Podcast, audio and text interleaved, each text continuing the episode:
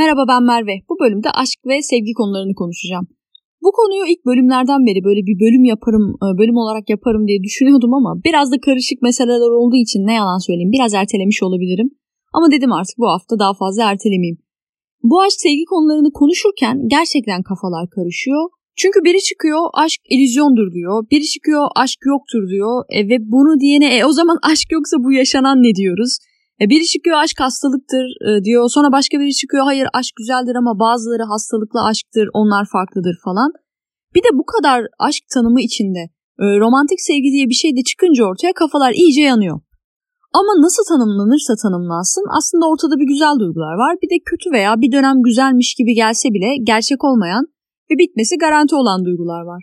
Ben bölümün ilerleyen dakikalarında da aşk dediğimde aslında neyi, sevgi dediğimde de neyi kastettiğimin anlaşılması için e, olaya nereden baktığımı söyleyerek başlayacağım. Şimdi ben aşkı işte bu kötü olan, hastalıklı olan, illüzyon olan, e, son zamanlardaki meşhur ifadesiyle toksik olan veya bir süre güzelmiş gibi gelse de gerçek olmayan, e, içinde aklın, mantığın yer almadığı şeylerin tümüne aşk diyorum. Aşkı kötü dediğim yerlerde de yanlış anlaşılmasın çünkü bazı insanlar aslında benim E, romantik sevgi diye tanımlayacağım şeye aşk dedikleri için aşkı kötülediğim yerlerde böyle ruhsuzmuşum gibi düşünülebiliyor. Tanım meselesi aslında hepsi. Yani ben sevgi diyorum, bazıları da işte o sevgiyi, o romantik sevgiyi aşkın içine dahil edip aşkı iyi kötü diye ayırıyor. Ama dediğim gibi benim tanımıma göre kötü olan, hastalıklı olan, toksik olan şey aşk. Mesela bazı insanlar toksik sevgi diye ifade eder e, ama aslında toksik sevgi diye bir şey olamaz bana göre çünkü toksik olan bir şey sevgi olamaz ya da mesela gerçek sevgi diye bir ifade kullanılır ama aslında sevgi zaten gerçek olduğu veya gerçekliği kapsadığı için burada da birazcık anlamsızlık oluyor bana göre. Kelime oyunu gibi bu tanımlar aslında ama ben kötüye aşk, iyiye romantik sevgi diyorum, sonra kafam rahat, yani bir daha hiç uğraşmıyorum, aşkın bir iyisi varmış bir de kötüsü, sevginin gerçeği varmış bir de yalanı diye, yalansa aşktır deyip geçiyorum. Neyse bu kısımda çok kalmış oldum ama ilerleyen dakikalarda neyi kastettiğimin anlaşılması için baştan birazcık böyle bir detay vermek istedim. Şimdi aşk konusunu biraz daha derinleştirecek olursam aşka yürek gerek anlasana diyen meşhur şarkı sözümüze hak vererek başlamak istiyorum. Gerçi yürek gerek derken aşk güzellemesi yapıyor şarkı biliyorum ama yani yine de böyle bir şey bir şeylerin gerektiği kesin. Normalde cesareti överiz ya hani ama bir de cahil cesareti deriz. İşte buradaki yüreği de cahil yüreği olarak değiştirmek istiyorum. Peki niye bu cahil yüreği her seferinde bulunuyor veya ne oluyor da aşık olunuyor da bu ızdıraplar tekrar tekrar yaşanıyor? Ve Tolstoy'un Anna Karenina adlı romanında Karenina'yı trenin altına kendini atacak kadar güçlü olan bu duygu nasıl bir şey? Biraz onu konuşmak istiyorum. Aşkta yaşanan şeylerden biri idealize etme. Yani kafamızda bir insanı bir anlamda mükemmelleştiriyoruz ve taparcasına bir bağımlılık başlıyor. Bağlılık demiyorum, o aslında romantik sevgide olan işin güzel kısmı. Ama aşktaki olan şey bağımlılık. O insan olmadan nefes alamama, o insan olmadan yaşayamama inancı, uykular kaçıyor ve işin kötü tarafı diyelim ki o insan hayatımızda. Mutlu muyuz yine? Hayır. Çünkü o zaman da o sevgiyi kaybetme ihtimaliyle e, delirmeye başlanıyor ve yine uykular kaçıyor. Yani her türlü bu uykular her türlü kaçık.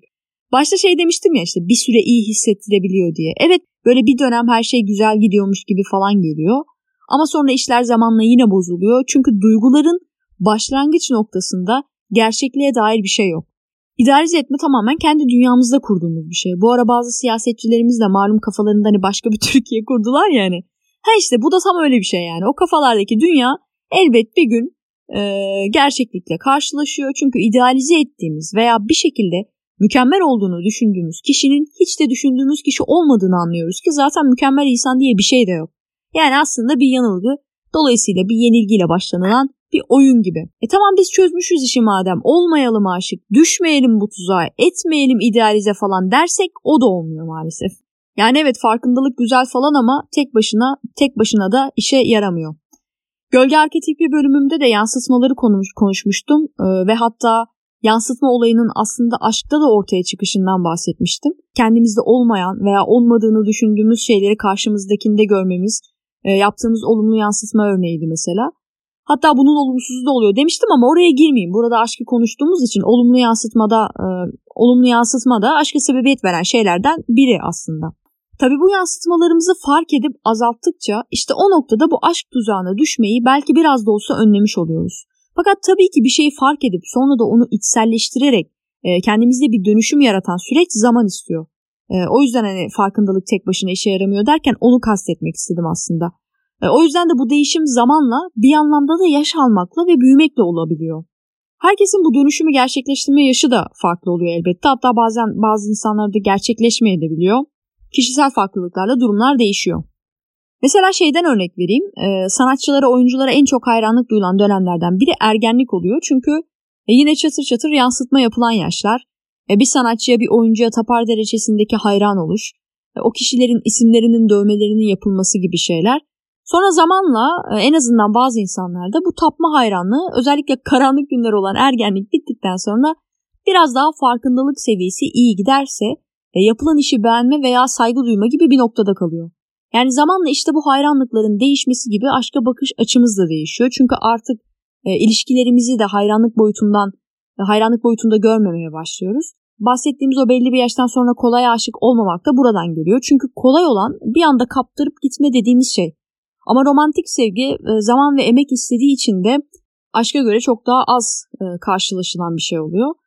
İdealize etme dışında bir diğer aşka düşüş tuzağı da ruhsal olarak eksik hissettiğimiz bir dönemin içinde oluşla birlikte o eksikliği tamamlayan veya tamamlayacağını düşündüğümüz bir kişiye duyulan his. Şimdi tamam, romantik sevgide de birbirine ruhsal olarak doyulma var elbette ve bu kötü bir şey değil, ama duyguları başlatan veya işte o iletişimi sürdüren şeyin tek sebebi bu eksiklikse biraz daha kaba tabirle dediğimiz boşluk doldurma denilen şey gerçekleşiyor aslında. Yani mesele tamamen kendimizle ilgili olduğu için o boşluk karşımızdakinden bağımsız da dolabildiği anda yine bir gerçekliğe uyanıyoruz ve yine bir aşkın garantili bitişini yaşamış oluyoruz. Veya tam tersi, işte o boşluk hiçbir şekilde dolmazsa da e, bu, bu şekildeki bir eksik hissedişin sonucu olarak da aslında ilişkimizi bağımlılıkla yaşıyoruz, bağlılıkla değil. Yani o kişiyi kaybettiğimizde yeniden eksileceğimizin endişesiyle bir bağımlılık başlıyor ki yine bu da işin tehlikeli taraflarından biri elbette. Yeter artık, biraz da romantik sevgiden bahset, içimiz karardı diyorsanız şimdi birazcık o kısma geliyorum. Şimdi aşk gerçek değildir dedim ama bu aşk diye kötülediğim şey de romantik sevgiye dönebiliyor. Yani o süreçte tabii ki bir şeyler paylaşıldığı için artık e, aşk gerçek olmayan bir noktadan e, kişilerin birbirini tanıdığı ve o tanımayla birlikte e, eğer ki başka duygular gelişebilirse romantik sevgiye dönebiliyor. O noktada aşk olmaktan en azından benim tanımıma göre çıkıyor çünkü E, karşımızdakiyle vakit geçiriyoruz, sohbet ediyoruz. E, nasıl kızar, nasıl sevinir, nasıl üzülür e, ve neye kızar, neye sevinir, neye üzülür öğrenip artık idealize etmenin ötesinde e, karşımızdakini eksi ve artı yanlarıyla tanıdığımız için artık gerçekliğe giriş yapıyoruz. Tüm bu gerçeklikle de birlikte e, halen daha o kişiye olan duygularımız sürüyorsa bu artık yavaş yavaş sevgisel kısma geçilen yer alıyor. Tabii yine şöyle de bir gerçek var. Bazen ortada ya sevgi ya aşk vardır gibi bir durum da olmuyor veya işte ilişkilerde sadece bu ikisinden ikisinden biri vardır gibi bir durum da yok. Çünkü o geçişte bazen biraz aşk biraz sevgi ortaya karışık bir şey çıkıyor.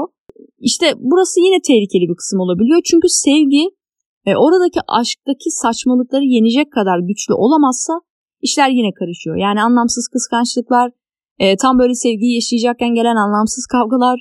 Veya en kötüsü işte çiftlerden birinin duygusu bittiğinde bunu diğer tarafın e, işte o bağımlılıkla da gelen e, durumdan ötürü kabulleneme işiyle gelen kötü sonuçlar olabiliyor maalesef. Bu arada ilişkiyi bitirme demişken o konuda böyle arkadaş ortamında yaptığım bir sohbetten bahsetmek istiyorum. Arkadaşlarımla birlikte ilişkiyi bitiriş şekillerinden konuşuyorduk ve bir arkadaşım e, ben karşımdaki kişinin duygusu bittiyse bana direkt söylemesini isterim dedi. İşte başka bir arkadaşım da yok ya çok kötü oluyor alıştır alıştır olsun isterim ben dedi. Ben de tam olarak bana direkt söylensin taraftarıyım. Çok kötü oluyor kabul ama diğer türlüsü cidden süründürüyor. Yani duygular zaten o kadar karışık bir şey ki o noktada e, böyle bir şeyin anlaşılması bazen gerçekten direkt söyleyerek e, mümkün olabiliyor sadece.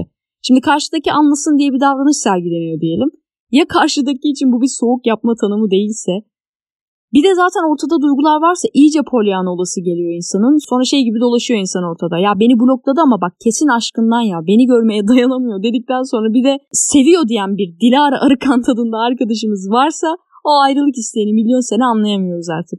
Bu arada Dilara Arıkan'ı o sosyal medyayı pek kullanmayanlar duymamıştır belki ama merak eden olursa Instagram adını yazmanız yeterli. Yani o yüzden de ben çıkıp açık açık söylenilmesinden yanayım. Acılı ama hızlı bir çözüm. Hazır aşk sevgi falan konuşurken bunu da böyle araya sıkıştırmış olayım. Şimdi aşkı da sevgiyi de kendimce anlatmış oldum ve artık biraz da bu e, ilişkilerdeki tuzaklardan bahsetmek istiyorum. E, örneğin iki elmanın yarısı olma ya da işte söylemeden anlaşılmanın beklenmesi gibi gibi şeyler. Şimdi tabii insanın bireyselleşmesi son zamanların meselesi. O yüzden de e, bir yandan bireyselleşmeye çalışıyoruz ama bir yandan da tam bireyselleşemiyoruz gibi böyle yine bir şeylerin geçiş sürecinin sancısı ilişkilere de yansıdı elbette. Tabii kültürel olarak özellikle Batı kültürü bu konuda bizden daha hızlı yol aldığı için bu bireyselleşmeyi herkes biraz da farklı bir noktada yaşıyor. İşte bu elmanın iki yarısı olma ya da insanların diğer yarısını bulduklarını düşünme gibi şeylerle bir tamamlanma arzusu olduğunu fark ediyoruz. Yani bir yanda tabii bu düşünce ne kadar doğru onu da tartışıyoruz. Bizim bu beyin düşünmeye başladığından beri zaten düşünmediğimiz bir şey yok çok şükür. İşte düşüne düşüne bugün evet halen daha bir kısmımız diğer yarısını ararken bir diğer kısmımız da ben yarım değilim kardeşim bana tam olan gelsin diyor. İşte ben yine bu ikinci kısma biraz daha yakın olmaya çalışıyorum. Çünkü tamam biriyle bütün olma hissi güzel bir his ama tehlikeli de bir his. Çünkü aslında bir anlamda kendimizin tek başına eksik veya yarım olduğunu varsaydığımız bir durum. O yüzden de işte böyle evlenmeyi düşünmeyen birini görünce sanki uzaylı görmüş gibi şaşıranlar oluyor. Çünkü hani sanki insanlar evlenmediğinde İşte eksik yarım bir hayat yaşıyormuş e, inancından bu şaşkınlık kaynaklanıyor gibi geliyor bana. Ya da bir de biliyorsunuz yarım kadın olmamak için çocukta doğurmak gerekiyormuş. E, kadınlığı öğretmeye çalışan bazı kadın olmayan bireylerden öğrendiğimiz kadarıyla. Ben işte bu noktada olaya biraz şöyle bakıyorum. İnsan kendini tek başına tam hissedebildiğinde bağımlılıktan çıkarak ilişkilerini bağlılık noktasında yaşayabiliyor. Aslında bu da yine aşktan romantik sevgiye geçebildiğimiz noktalardan biri. Yani özetle diğer yarımızı bulma mevzusu bana bir anlamda e, tuzak gibi gelen bir duygu. Şimdi ilişkilerdeki bir diğer tuzak da niyet okuma. Yani insanı kafayı yedirten bir mesele gerçekten. Şöyle örneklendireyim. E, bir tavır sonucunda karşımızdakine e, merak amaçlı neden diye sormadan e, kendi kendimize bulmaya çalıştığımız cevaplar. Şöyle yaptı çünkü, böyle davrandı çünkü, mesajıma geç cevap verdi çünkü. İşte beni aradığında normaldekinden beş dakika daha az konuştu çünkü. Bana hayatım yerine canım dedi çünkü. Gibi gibi tuzaklar. Şimdi tabii bu tuzağa düşmemek için yapılacak en güzel şey iletişim. Yani iki kişinin çabası. Önce merak eden kişi kişinin e, niyet okuma yapmadan suçlama değil de gerçekten merak ve anlama isteğiyle bunu sorması ve yine karşındaki karşısındaki kişinin de bu merakı gidermek için elinden geldikçe açık olması. Hepimizin sevgiyi gösterme şeklimiz farklı. Çünkü öğrenme şeklimiz de farklı. Yani bazen birisi için sevgiyi gösterme şekli olan bir şey e, karşı taraf için olmayabiliyor. Ama biz bunu o kişiyle konuşmadan direkt e, böyle yaptı çünkü beni yeterince sevmiyor dediğimizde ve aslında kendi sevgi göstergemizin evrensel sevgi göstergesiymiş gibi bir noktadan yola çıkıldığında o tuzağa maalesef düşüyoruz. Tabii o tuzağa düşmemek için merakla sorduğumuz durumlarda karşımızdakinin de bizim merakımızı gidermeye istekli olması aynı derecede önemli. Bir insan anlamaya çalışmak gerçekten emek ve çaba isteyen bir süreç ve bu niyet okuma da ilişkilerdeki tuzaklardan biri. İlişkilerle ilgili bana göre bir diğer tuzak da aynı şeylerden zevk almak gerekiyormuş inancı. Şimdi tabii ki zevk alınan e, ortak şeyler paylaşımı da artıracağı için ilişkiyi güçlendirir. O yüzden de tamamen önemsizdir demiyorum ama bazen her şeyle aynı olma veya en ufak bir farklılıkta o ilişkideki sevgiyi veya gerçekliği sorgulama yaklaşımı da olabiliyor ve yine bu da benim tuzak diye gördüğüm şeylerden biri. Sadece ilişkileri de değil, aslında hayatta bizi mecazi anlamda canlı tutan şeylerden biri de merak duygusu. Yani en azından kendi adıma konuşursam benim için öyle. Merak konusuyla ilgili Özgür Orbay'dan bir alıntı yapmak istiyorum. Kendisinin adını hatırlayanlar vardır belki, ilk bölümlerde de anmıştım. Ve yine bu konuda da şöyle yazmış Özgür Orbay. Merak farklılıklardan doğar ve işte o merak birbirinizi anlamak ve birbirinize yaklaşmak için sizi cesaretlendirir. Başka tuzak kaldı mı diye biraz daha düşüneyim. Ya bu ilişkilerde öyle bir şey ki gerçekten mayın tarlası yani. Ee, son bir tuzaktan daha bahsetmek istiyorum. O da söylemeden anlasın tuzağı veya bir diğer ifadeyle ben söyledikten sonra ne anlamı var şeklinde de e, söylenebilir. Nedense şeyin değersiz olduğunu düşünüyoruz bazen. İşte bir şey söyledikten sonra karşımızdaki insanın söylediğim şey için çaba göstermesine e ben söyledikten sonra ne anlamı var diyebiliyoruz, denilebiliyor. Ama niye anlamı olmasın ki? Yani o kişi o isteğimizi o isteği görüp bunun için çaba harcıyorsa bence bu bile tek başına güzel. Yani bu sevgi olayları o kadar romantize ediliyor ki filmler, diziler, kitaplar derken e, bu kurgularla yaşamaya çalışıyoruz ilişkilerimizi ve yine maalesef gerçeklikten çıkıyoruz. Adı da yine aşk oluyor. Bu arada tamam, tabii ki karşı tarafın söylemeden, söylenmeden anlaması güzel tesadüf olur. Ama söyledikten sonra da bunun için bir çaba gösterilmesi de aslında gayet güzel bir şey. Ya bu tuzağa en çok düşürülen kısım da yine cinsel ilişkiler oluyor. YouTube'da bir video izlemiştim. Evli olup yıllarca cinsel ilişkilerinden zevk alamamış kadınlar konuşuyordu. Şimdi cinselliğin evlerde çoğunlukla hiç konuşulmadığı bir kültür tabii ki yine hiç konuşulmadığı ilişkiler doğuruyor. Neyse ki yani bunu da böyle yine geride bırakıyoruz. Yani umarım bırakıyoruzdur.